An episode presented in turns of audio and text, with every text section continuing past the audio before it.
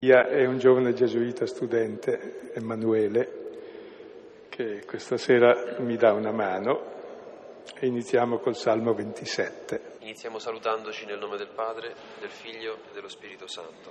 Amen. Pregheremo a due voci il Salmo, la prima voce alla sinistra della Chiesa, seguendo me, e la seconda voce le altre due file con Silvano. Il Signore è mia luce e mia salvezza. Di chi avrò paura? Il Signore è difesa della mia vita. Di chi avrò timore? Quando mi assalgono i malvagi per straziarmi la carne, sono essi, avversari e nemici, a inciampare e cadere. Se contro di me si accampa un esercito, il mio cuore non teme se contro di me divampa la battaglia, anche allora ho fiducia. Una cosa ho chiesto al Signore, questa sola io cerco, abitare nella casa del Signore tutti i giorni della mia vita, per gustare la dolcezza del Signore e ammirare il suo santuario. Egli mi offre un luogo di rifugio nel giorno della sventura. Mi nasconde nel segreto della sua dimora, mi solleva sulla rupe. E ora rialzo la testa sui nemici che mi circondano. Immolerò nella sua casa sacrifici d'esultanza, inni di gioia canterò al Signore. Ascolta, Signore, la mia voce. Io grido, abbi pietà di me, rispondimi. Di te ha detto il mio cuore, cercate il suo volto. Il tuo volto, Signore, io cerco. Non nascondermi il tuo volto, non respingere con ira il tuo servo. Sei tu il mio aiuto, non lasciarmi non abbandonarmi, Dio della mia salvezza. Mio padre e mia madre mi hanno abbandonato, ma il Signore mi ha raccolto. Mostrami, Signore, la tua via, guidami sul retto cammino, a causa dei miei nemici. Non espormi alla brama dei miei avversari, contro di me sono insorti falsi testimoni che spirano violenza. Sono certo di contemplare la bontà del Signore nella terra dei viventi. Spera nel Signore, sii forte, si rinfranchi il tuo cuore e spera nel Signore. Gloria al Padre, al Figlio e allo Spirito Santo come era nel principio, ora e sempre, dei secoli dei secoli. Amen. Questo salmo esprime il grido profondo del nostro cuore, che è quello di cercare il volto di Dio, il tuo volto, Signore, io cerco, non nascondermi il tuo volto, in fondo tutta la nostra esistenza è la ricerca del volto di Dio, perché il suo volto è la luce del nostro volto. Siamo creati immagine e somiglianza sua e davanti a Lui noi ritroviamo noi stessi. Il suo volto è il nostro volto. Lontano da Lui è oscurato il nostro volto. Avete mai visto un volto scuro? è un non volto. Come molta gente, se andate in metropolitana il mattino, hanno un volto che è un non volto. Il volto sarebbe che si rivolge a qualcuno, oppure il viso che vede qualcosa. Invece vedete persone incartocciate con lo sguardo di pesce lesso, ecco, che vedono niente se non le proprie fantasie di morte e non vedono la luce del Signore e la gioia del Signore. Il volto del Signore è sempre luminoso perché Dio è amore, Dio è luce, in Lui non c'è tenebra, Noi siamo sua immagine e somiglianza, se stiamo davanti a lui siamo noi stessi. Se non stiamo davanti a lui siamo, potete usare il termine che preferite. Comunque esattamente il contrario. E la prima cosa che fece Adamo fu nascondersi da lui. E da allora comincia la storia di oscuramento e di imbecillità dell'uomo che non sa più che volto ha, chi è. E poi invece di guardare il volto di Dio che ci rivela Cristo, immagine Dio col proprio volto, cioè Dio col volto scuro, che si chiama Satana. Infatti tutto il Vangelo è sdemonizzazione di Dio. E questa sera ci troviamo un testo molto bello Non lo dico io, lo dice Pietro che è infallibile perché è appena stato nominato vicario di Cristo, dice è bello. Ecco. E, e quanto leggeremo è il compimento puntuale di quanto abbiamo visto la volta scorsa. L'ultimo versetto della volta scorsa dice ci sono alcuni qui presenti, presenti la volta scorsa, che non gusteranno la morte senza aver visto il regno di Dio. Ecco, siccome eh, c'eravate anche la volta scorsa, la maggior parte di voi, questa sera quelli che ci sono sono invitati a vedere il volto di Dio. Se uno invece continua a vedere il suo volto, vada via subito. Il volto di Dio. Siamo chiamati a vedere il volto di Dio che è la luce del nostro volto e della salvezza dell'uomo. E allora leggiamo l'episodio della trasfigurazione. E Luca 9, 28, 36.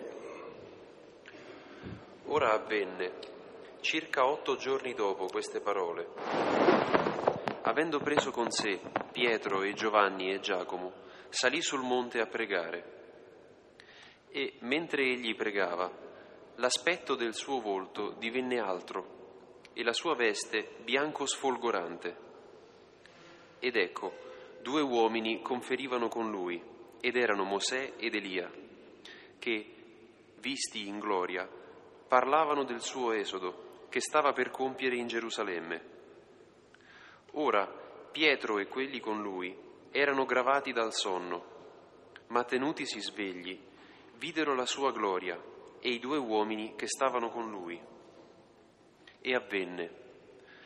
Nel separarsi essi da lui, disse Pietro a Gesù, Maestro, è bello che noi siamo qui e faremo tre tende, una per te e una per Mosè e una per Elia. Non sapeva ciò che diceva. Ora, mentre egli diceva questo, venne una nube e li coprì d'ombra. Ora essi temettero nell'entrare nella nube. E una voce venne dalla nube dicendo, Questi è il figlio mio, l'eletto, ascoltate lui. E mentre c'era la voce, fu trovato Gesù solo. Ed essi tacquero, e in, quei, gio- e in quei giorni non annunciarono a nessuno nulla di quanto avevano visto.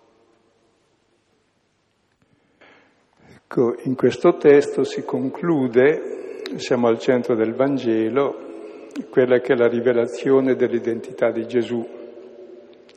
Il primo a interrogarsi è Erode, che pensa che sia un profeta, la gente dice che è il Battista, i discepoli dicono che è il Cristo di Dio, ma non sanno cosa vuol dire Cristo, non sanno cosa vuol dire Dio.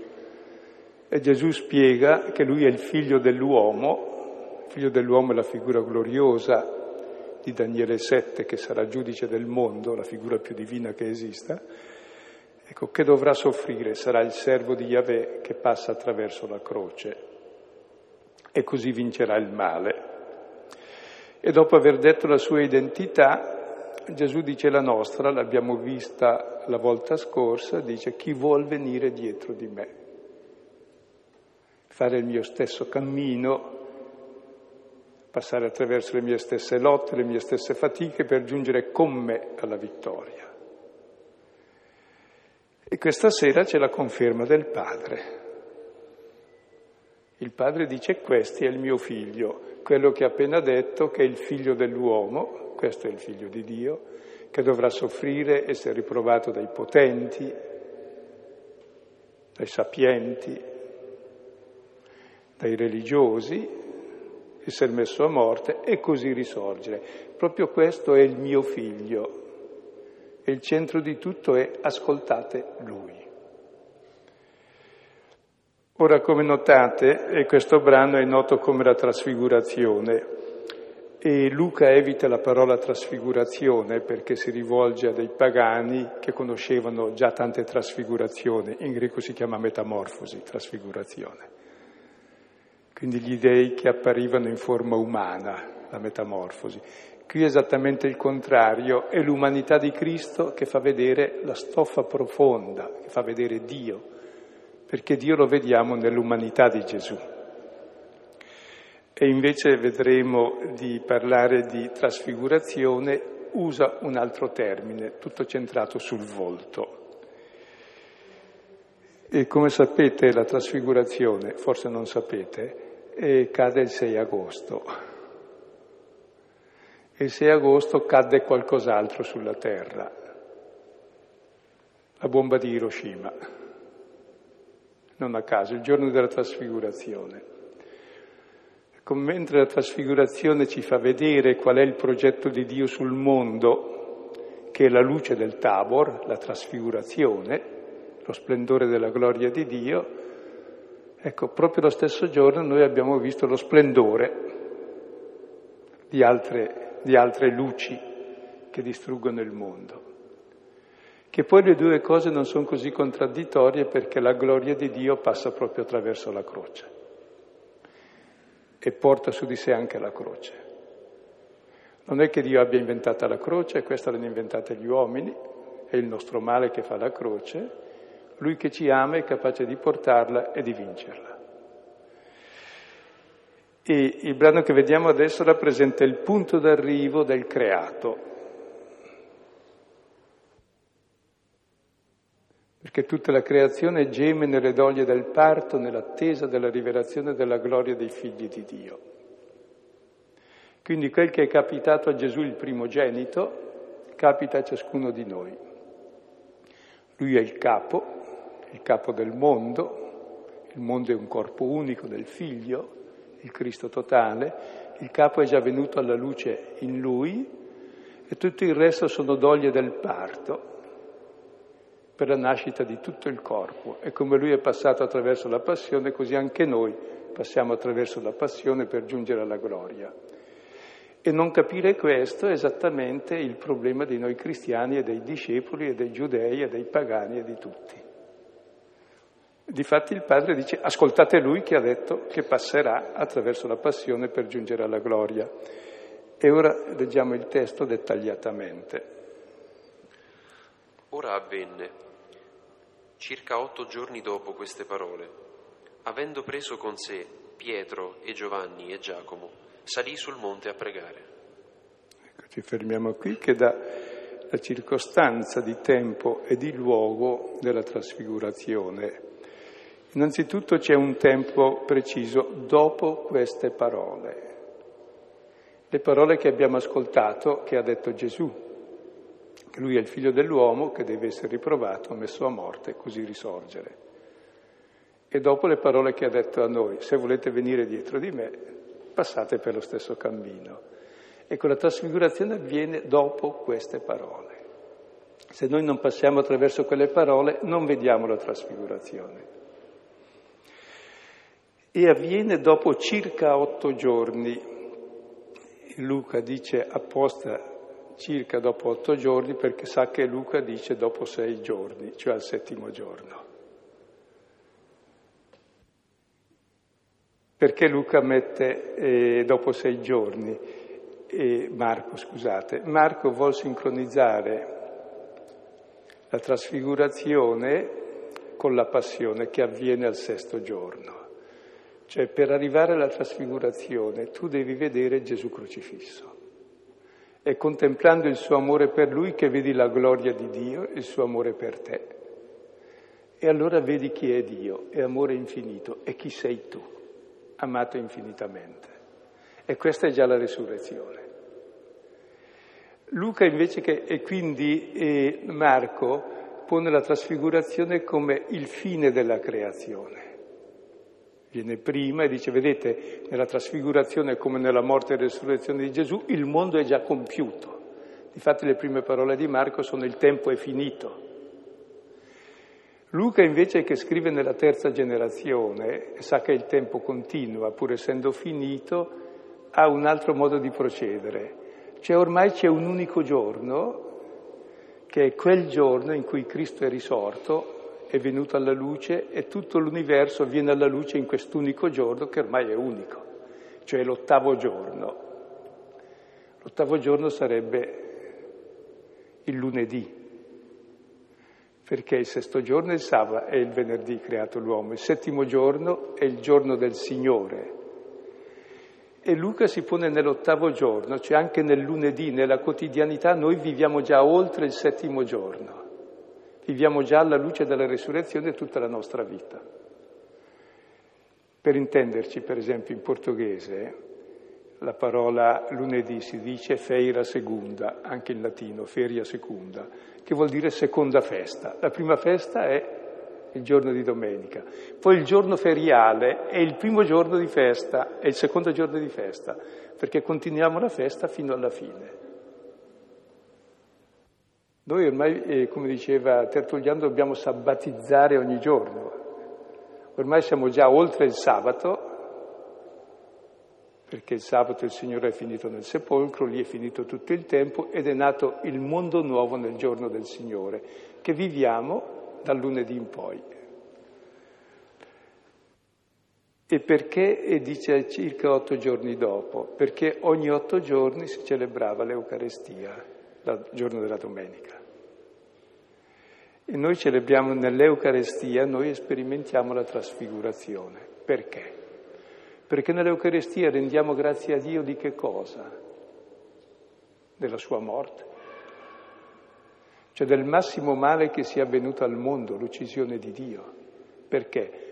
Possiamo fare Eucaristia del massimo male perché l'uccisione del figlio di Dio è il figlio di Dio, di Dio stesso che dà la vita per noi. Quindi se noi abbiamo pensato di fare un male, lui ha fatto con questo un bene. Per questo la croce è salvezza dell'universo. E noi facciamo Eucaristia della croce, nella quale vediamo già la gloria e la risurrezione.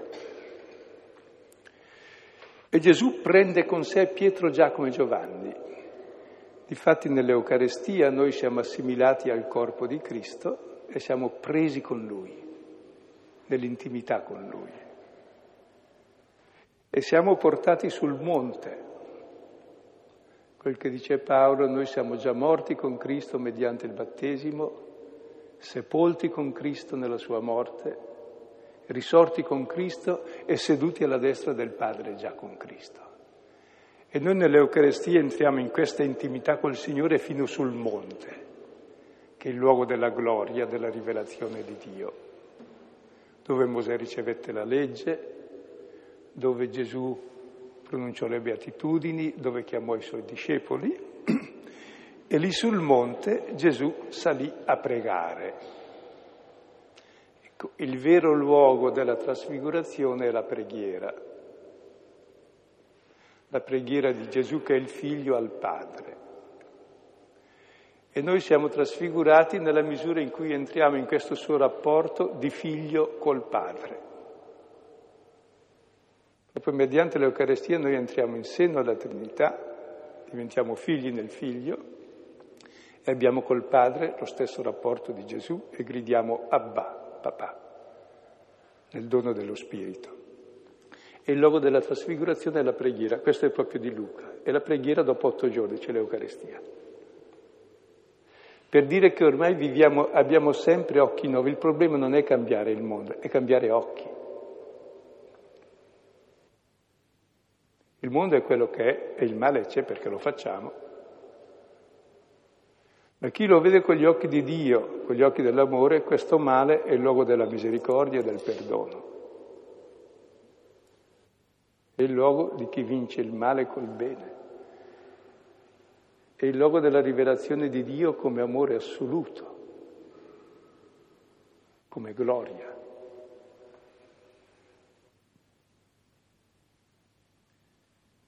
E mentre egli pregava, l'aspetto del suo volto divenne altro e la sua veste bianco sfolgorante. Si sottolinea ancora mentre pregava, la preghiera è il luogo e il tempo della trasfigurazione, è durante la preghiera. Per questo bisogna pregare sempre, dice Luca, senza stancarsi. Per questo, dice ancora Paolo, bisogna sempre fare Eucaristia, sempre. Tutto ciò che non è Eucaristia è morte.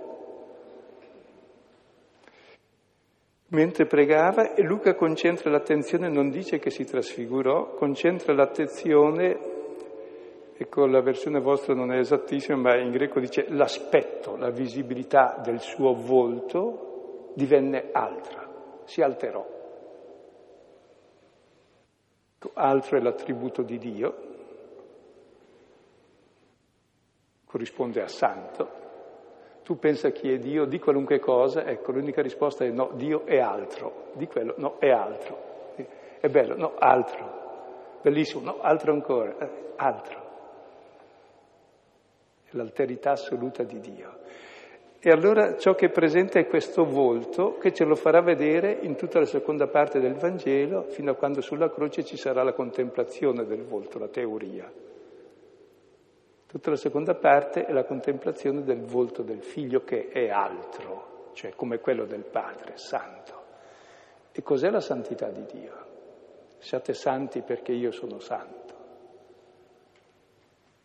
Con Luca e Matteo traduce 5,48, siate perfetti come perfetto il Padre vostro. E Luca 6,36 traduce la santità, la perfezione, diventate misericordiosi cioè in greco c'è una parola che vuol dire uterini, diventate materni come il Padre. La sua santità, la sua alterità è la stessa del Padre che è madre. È la bellezza di un amore che sempre accoglie tutte e tutti. È lo splendore dell'amore, la sua alterità. Tu pensa a questa, è sempre altra.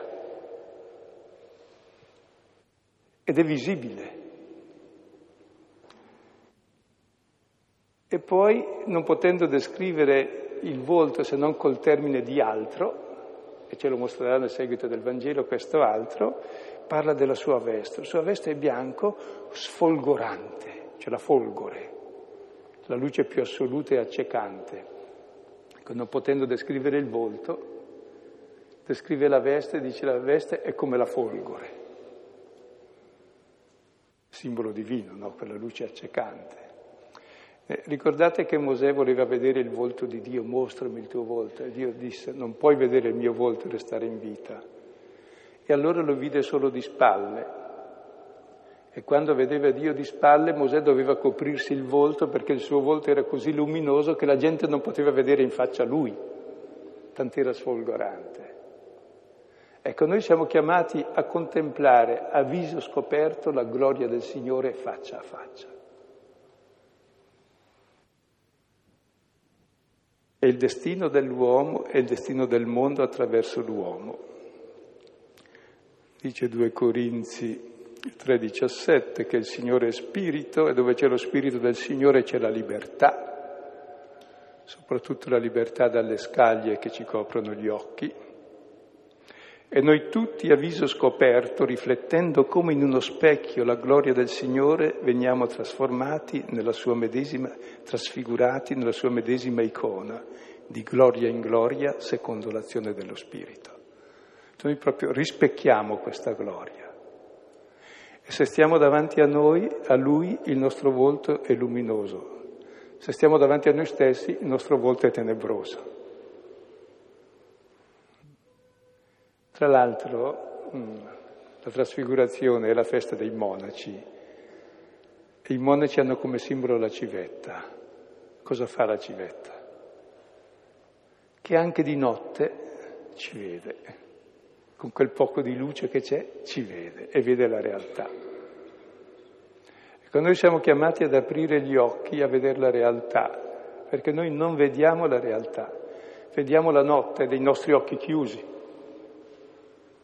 delle nostre paure, che scambiamo per Dio e per realtà, e poi le realizziamo, le nostre paure. Quindi il male lo facciamo. Ecco, se contempliamo Dio, il nostro volto è raggiante. Siamo in pace noi e in pace gli altri.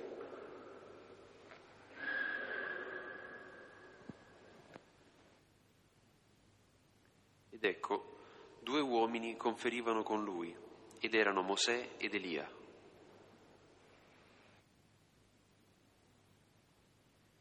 Che visti in gloria, parlavano del suo esodo, che stava per compiere in Gerusalemme. Ecco, non potendo descrivere questa gloria, parla di due personaggi che testimoniano questa gloria, sono Mosè ed Elia. Mosè rappresenta la legge,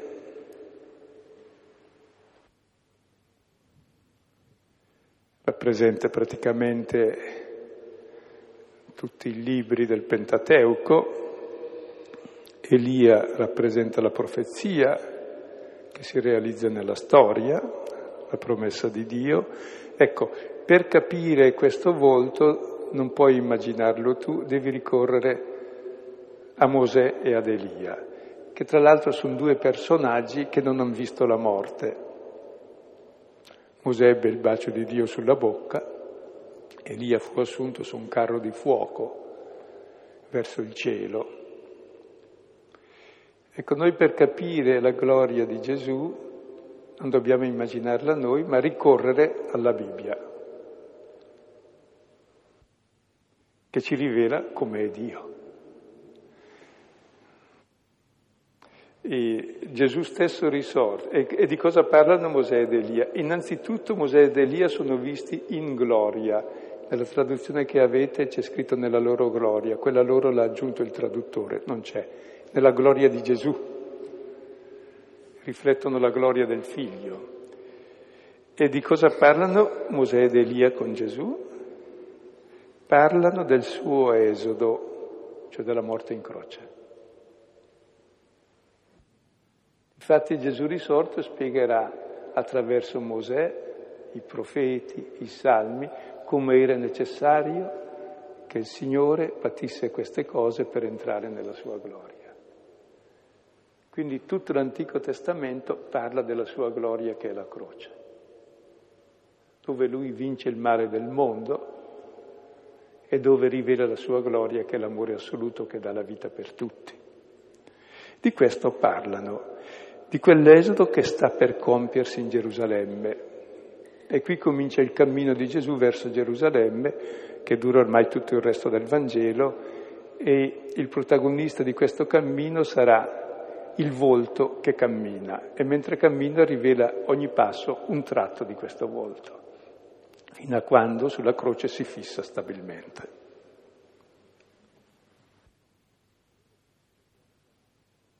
Allora qui ci troviamo davanti alla gloria di Dio,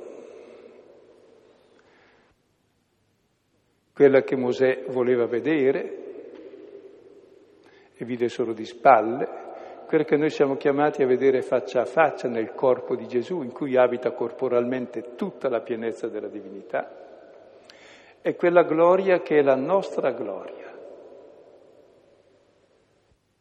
Perché Gesù è il primogenito di ciascuno di noi. E davanti a questa gloria vediamo la reazione di Pietro e dei discepoli. Ora Pietro e quelli con lui erano gravati dal sonno, ma tenutisi svegli, videro la sua gloria e i due uomini che stavano con lui. E avvenne, nel separarsi essi da lui, disse Pietro a Gesù, Maestro, è bello che noi siamo qui e faremo tre tende, una per te e una per Mosè e una per Elia. Non sapeva ciò che diceva. Ecco, Pietro con gli altri due erano gravati dal sonno. Siamo di notte, Il brano parallelo a questa della trasfigurazione è l'agonia di Gesù nell'orto, dove Gesù prega. Qui il padre lo chiama figlio, nell'orto Gesù lo chiama Abba, papà. Là i discepoli dormono, qui tengono gli occhi aperti. Mentre Mosè ed Elia parlano con Gesù del suo esodo, cioè della sua morte. Vuol dire che la trasfigurazione la possiamo vedere se teniamo gli occhi aperti su Gesù che muore in croce per noi. E questa è l'illuminazione della gloria.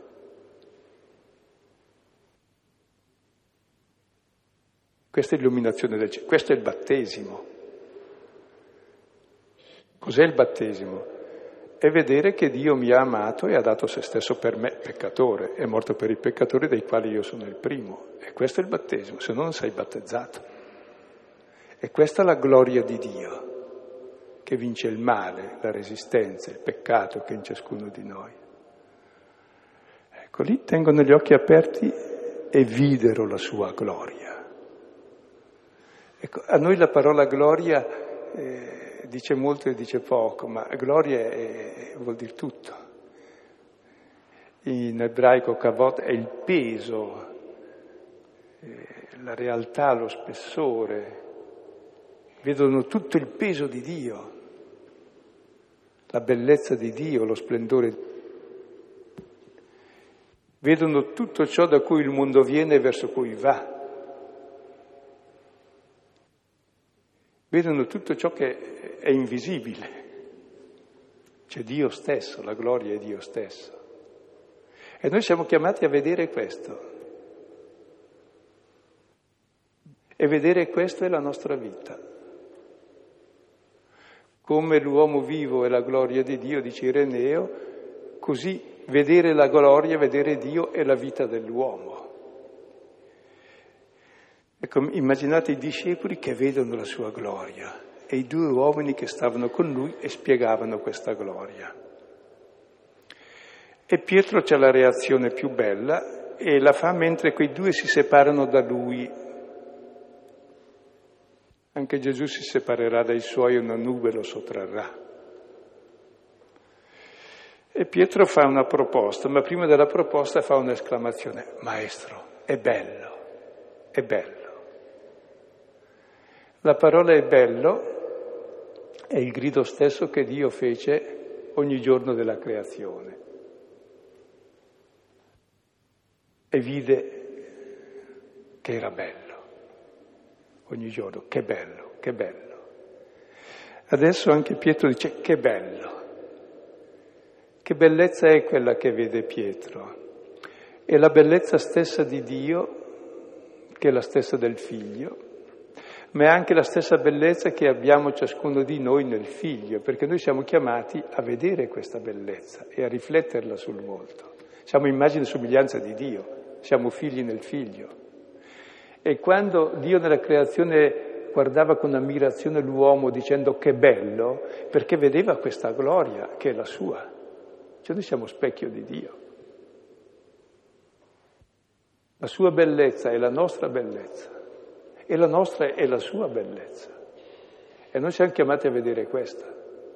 E questa è già la vita eterna che già ora si intuisce e si vive nella preghiera e nell'Eucaristia, per chi ha capito la passione e la croce.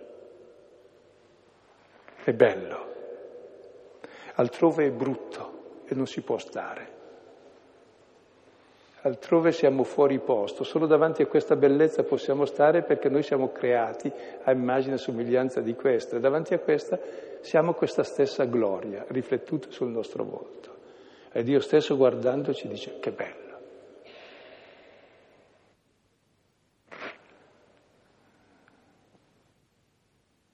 Faremo tre tende. Pietro aveva già la vocazione a costruire grandi basiliche, pensava la tenda alla trasfig- il camping è la trasfigurazione. Sotto la tende, schenè in greco, probabilmente suona la parola Shekinah, che è la gloria, la presenza di Dio, il tabernacolo. Ecco, veramente sono tre le presenze di Dio nella storia. Prima Mosè, la legge, poi Elia, la profezia, e la tenda definitiva, la dimora definitiva di Dio tra noi è la carne del figlio, nel quale abita corporalmente tutta la pienezza della divinità. Colossesi 2,9. Lui è lo splendore della gloria di Dio. Ebrei 1, i primi versetti. Addirittura è l'impronta, il sigillo del fulgore dello splendore del Padre. Questa è la tenda, la dimora definitiva di Dio tra noi. Ma questa tenda è la carne di Gesù e nella sua carne c'è ogni carne, c'è ciascuno di noi. Ormai questa gloria, come vedremo, è la gloria di ciascuno di noi, perché non c'è da fare tre tende, ma un'altra cosa dirà, dirà il Padre. Di far sì che noi diventiamo tenda, e vediamo come. Scusate, di Pietro si dice non sapeva quel che diceva, ma è normale. Ora, mentre egli diceva questo, venne una nube e li coprì d'ombra. Ora essi temettero nell'entrare nella nube. Ecco, mentre diceva questo, venne una nube. La nube, eh, a noi danno fastidio le nuvole perché per noi la natura è il luogo del turismo e le nuvole ci danno fastidio, invece la nuvola è la vita. Dove c'è nuvola c'è acqua, acqua buona, non salmastra. È possibile vivere, tutto fiorisce, tutto è bello, ti protegge dall'arsura, dal deserto. Quindi la condizione per la vita, la nuvola. E poi nell'Antico Testamento Dio era raffigurato da questa nuvola che di notte era luminosa che di giorno ti proteggeva dal sole. E poi la nuvola è un altro simbolo di Dio perché coprendo il sole ti permette di guardare anche in alto. Perché Dio è una luce così intensa che per noi è addirittura oscura. E questa nuvola la attenua e ci permette di vedere la sua luce così come viene un po' filtrata, se no non riusciremo a vederla.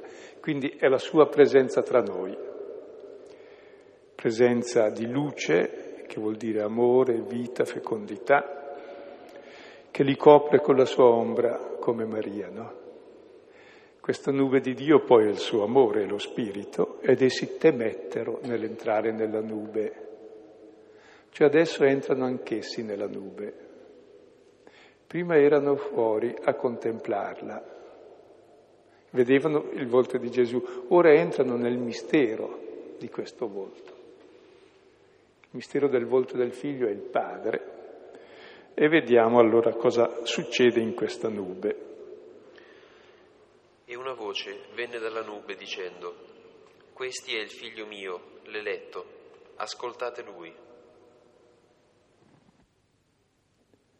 Ecco, eh, voi sapete che nella Bibbia il primo comando è non farti nessuna immagine di Dio, non non farti sculture. Dio non ha volto. Perché non ha volto Dio? Così non devi farti nessuna immagine neanche dell'uomo. Perché? Perché l'uomo è immagine e somiglianza di Dio. Quindi il volto di Dio è l'uomo se ascolta la voce di Dio. Dio non ha vo- volto ma ha voce. Se noi ascoltiamo la sua voce abbiamo il suo volto. Il figlio è il figlio perché ascolta la parola del padre e Gesù ha il volto del padre perché ha ascoltato la parola del padre. Uno in fondo a una certa età è il volto che si merita, il volto delle parole che ascolta e che ha accolto nel cuore. Se ha accolto la parola di amore, di misericordia, ha il volto di Dio. Se ha accolto tutti i propri problemi, ha il volto del groviglio dei suoi problemi, che va bene, è il non volto. Ecco, Dio è voce. E fin dall'inizio non fu ascoltato da Adamo, mentre Gesù è il primo che lo ascolta. E ecco cosa dice questa voce, e questa voce è per noi, mentre nel battesimo la stessa voce ha detto le stesse cose, ma Gesù, tu sei il figlio mio, tu, questo lo dice a noi dicendo, questi è il figlio mio, questi, che ha appena detto queste parole, che è il figlio dell'uomo, che eccetera, eccetera, eccetera, così vincerà il male e la morte, ecco, e che ha detto, chi vuol venire dietro di me mi segua, e questo è il mio figlio, l'eletto richiama Isaia 42 il servo, colui che vincerà il male del mondo. E poi c'è un'espressione in più, ascoltate lui. Il Padre parla solo due volte in tutti i Vangeli, dicendo le stesse cose. Nel battesimo di Gesù dice a Gesù tu sei il mio figlio l'eletto, in te mi sono compiaciuto, bravo, è proprio così che si fa. Poi nella trasfigurazione dice a noi, questo qui, questo Gesù, è il mio figlio l'eletto. Adesso cosa dovete fare? Se volete diventare miei figli nei quali mi compiaccio, ascoltate Lui. Quindi il centro della trasfigurazione è l'ascolto. Io non so cosa sia la trasfigurazione, se non così vagamente si può intuire attraverso i frutti dello Spirito, quando Paolo in, in Galati 5:22 dice che il frutto, del, il frutto dello Spirito è l'amore, la gioia, la pace, la pazienza, la benevolenza, la fedeltà, la mitezza, la libertà. Ecco, questo è il frutto dello Spirito, praticamente questo è il volto di Dio. Siamo chiamati a vivere nell'amore invece che nell'egoismo, nella pace invece che nella guerra, nella fedeltà invece che nell'infedeltà, nella gioia invece che nella tristezza, nella libertà invece che nella schiavitù e così via di seguito. Ecco, e la trasfigurazione è proprio l'azione dello Spirito in noi che ci fa a immagine del Figlio. Però il principio della trasfigurazione è ascoltate Lui. Se ascolti la sua parola diventi come Lui, se ascolti le altre parole diventi come le altre parole che ascolti.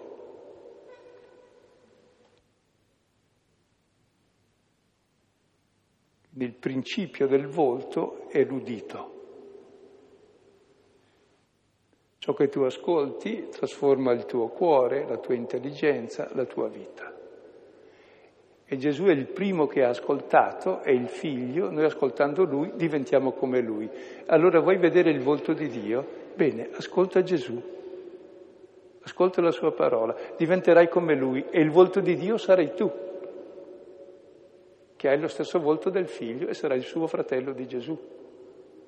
E questo crescerà giorno dopo giorno sempre di più, sempre l'ottavo giorno, cioè nell'Eucarestia, nella preghiera, nella comunione col Padre, nell'amore dei fratelli.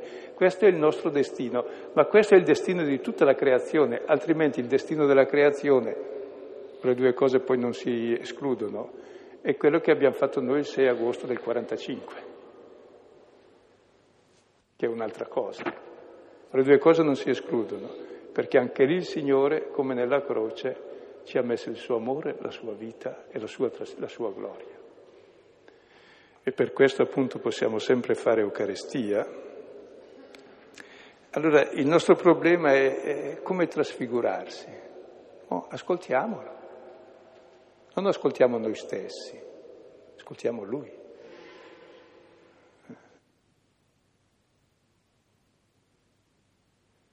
E quando ci sono queste parole ascoltate lui, richiama Deuteronomio 18,15 nel, nel testamento di Mosè quando dice verrà alla fine dei tempi il grande profeta, ascoltate lui.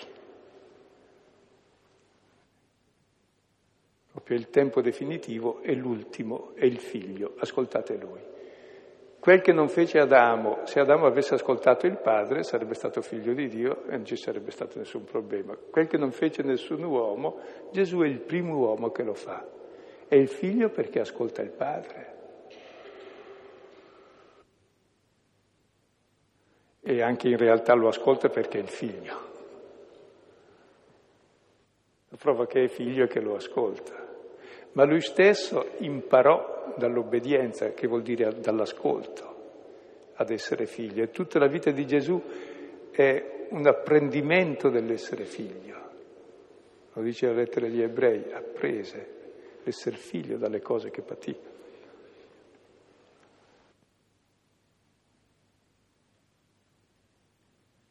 E mentre c'era la voce, fu trovato Gesù solo, ed essi tacquero, e in quei giorni non annunciarono a nessuno nulla di quanto avevano visto. Ecco, questa voce di Dio, ascoltate Lui, e ment- quando c'è Gesù solo, c'è cessata la gloria, quando è andato via Mosè ed Elia, quel Gesù solo che sta camminando verso Gerusalemme dove verrà ucciso e morirà in croce è lui da ascoltare. Non il Gesù glorioso, quel Gesù che ha appena detto che la sua gloria sarà la croce. Ascoltando lui saremo trasfigurati, ascoltando l'altro abbia sbagliato porta. Ecco, non dissero nulla a nessuno perché evidentemente non avevano capito. C'è tutto il cammino adesso da fare. E il seguito del cammino sarà racchiuso proprio tra la un'ulteriore predizione della passione e poi nove capitoli che viene ripetute in mezzo a cosa capiscono i discepoli della passione del Signore. Ora, prima di terminare, lunedì prossimo c'è ancora, il testo successivo, continuiamo ancora la lettura del Vangelo, cosa combinano i discepoli in assenza di Gesù, mentre lui è in trasfigurazione, quindi come si porta avanti la lotta contro il male in questo nostro tempo, mentre lui è sul monte con i tre eletti che l'hanno visto, che è il nostro problema, come vincere questo. Poi riprendiamo, saltiamo il lunedì dopo Pasqua e riprendiamo il lunedì 24, anche se è, tra, è prima del 25 aprile, perché avendo già perso due mesi continuiamo. Se qualcuno c'è, bene, se non c'è sappia che facciamo il brano successivo. Bene, ecco, rileggiamo il testo e poi eh, breve annotazioni. La terza generazione. Scrive per la terza. Scrive per la terza. Ma nel Nuovo Testamento non si parla di prima generazione un po' per tutto il Nuovo Testamento. No. Chi attendeva la parusia. Sì, Luca non l'attende e si misura con la storia. Già anche degli altri si può intravedere, ma è chiaro, Marco che è il primo vede in Gesù il compimento, come è giusto. Luca che viene dopo vede il principio di ciò che continua. Quindi Luca è quello preoccupato della storia della salvezza perché sa che il tempo continua, ma già anche Paolo, anche gli altri. Però eh, il primo impatto è dire questo davvero tutto è compiuto, che è vero. Difatti in Gesù in Gesù e per Luca si compie l'oggi eterno di Dio e noi leggendo nostra, il Vangelo viviamo quell'oggi stesso che è quello di Gesù. Quindi ritorniamo a quel tempo. E ogni volta che leggiamo il Vangelo diciamo in quel tempo, cioè viviamo quel tempo che è l'oggi eterno di Dio in Gesù. Però è un'ottica un po' appunto diversa perché Marco parte dall'Antico Testamento, arriva a Gesù, dice si compie, lì invece viene dopo, lui è ellenistico, non ha visto Gesù, e scrive per quelli della terza generazione, quindi fa parte lui della seconda perché non l'ha visto, e spiega come noi nella storia possiamo vivere l'oggi eterno di Gesù attraverso l'ascolto, cosa che c'è già anche in Marco e in Giovanni, eh, ma anche in Matteo. Sì, Marco la prima seconda forse Matteo o Giovanni che però si pone già oltre la terza perché si pone tutti i problemi posteriori perché è più vecchio. Sì. Comunque insomma eh, si vede che Marco riferisce l'esperienza di Pietro ed è il primo annuncio che fa vedere Gesù come il compimento della storia. Luca si vede che si rivolge a una comunità di credenti che sa che Gesù è il compimento della storia e dice allora come viviamo noi la nostra storia alla luce di Gesù? È bello che noi non possiamo essere fondamentalisti con i Vangeli perché appunto sono diversi. e poi Dio non ha dettato i Vangeli ma li ha ispirati. Cioè si vede il lavoro proprio dell'autore che deve rispondere a problemi particolari della sua epoca e quindi ci insegna ciò che dobbiamo fare anche noi cioè interpretare.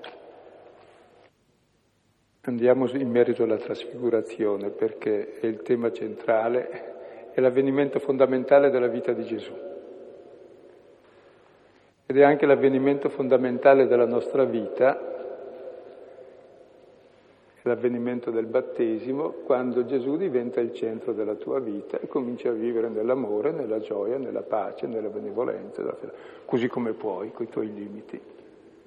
E vai avanti su questa linea, ponendo al centro Lui e l'ascolto di Lui e della, quella verità che ti rende libero. E probabilmente abbiamo visto tutta la gloria e non dissero nulla a nessuno. perché non si può comunicare. Bene, è molto bello anche il silenzio, è molto bello anche il silenzio, allora possiamo concludere col Padre nostro e ci vediamo lunedì prossimo. Padre nostro, che sei nei cieli, sia santificato il tuo nome, venga il tuo regno sia fatta la tua volontà, come in cielo, così in terra. Dacci oggi il nostro pane quotidiano e rimetti a noi i nostri debiti, come noi li rimettiamo ai nostri debitori, e non ci indurre in tentazione, ma liberaci dal male. Amen. Nel nome del Padre, del Figlio e dello Spirito Santo. Amen. E buon cammino verso la Pasqua.